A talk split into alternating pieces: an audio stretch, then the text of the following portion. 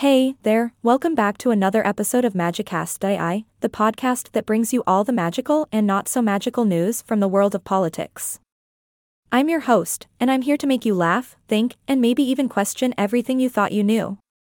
So buckle up, because today we're diving into the world of Representative Mike Johnson from Louisiana, a man who seems to have a bit of a green problem. Now, I know what you're thinking what's so funny about a congressman who voted against marijuana measures? Well, my friends, it's not just about the vote itself, but the implications it has on the world of gummies and all things marijuana related. I mean, no gummies? What are we supposed to do with our Saturday nights? You see, Representative Mike Johnson has been quite the buzzkill when it comes to cannabis. He's voted against measures that would have allowed for banking services for marijuana businesses, research into the medical benefits of marijuana, and even the legalization of the plant itself.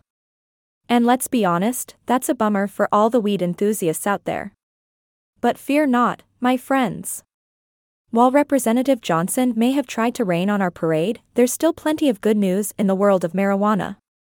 Take, for example, a recent study that suggests people who practice yoga after consuming marijuana experience improved mindfulness and mysticality. Now that's what I call the ultimate relaxation combo.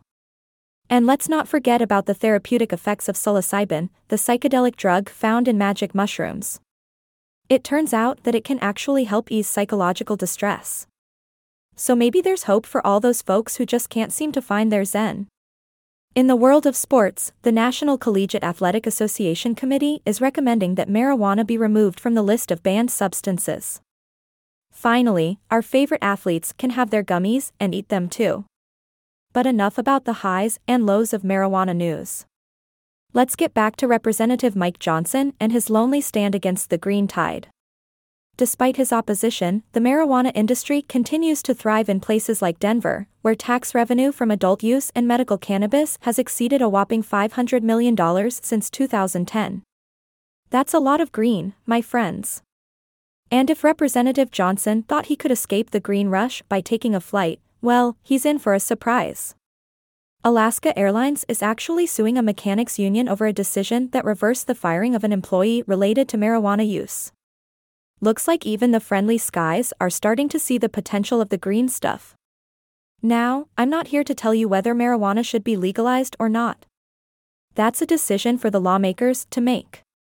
But what I can say is that no matter where you stand on the issue, there's no denying the impact marijuana is having on our culture, our economy, and maybe even our yoga sessions. So there you have it, folks. Representative Mike Johnson may have been against marijuana measures, but the world keeps spinning and the gummies keep on coming. And who knows, maybe one day we'll see Representative Johnson joining a yoga class, munching on a gummy, and finally understanding the true magic of this plant. That's all for today's episode of Magicast.ai. I hope I brought a smile to your face, a chuckle to your lips, or at least a slight eye roll. Tune in next time for more quirky political tales and for another opportunity to say, Yay! I am not a robot anymore.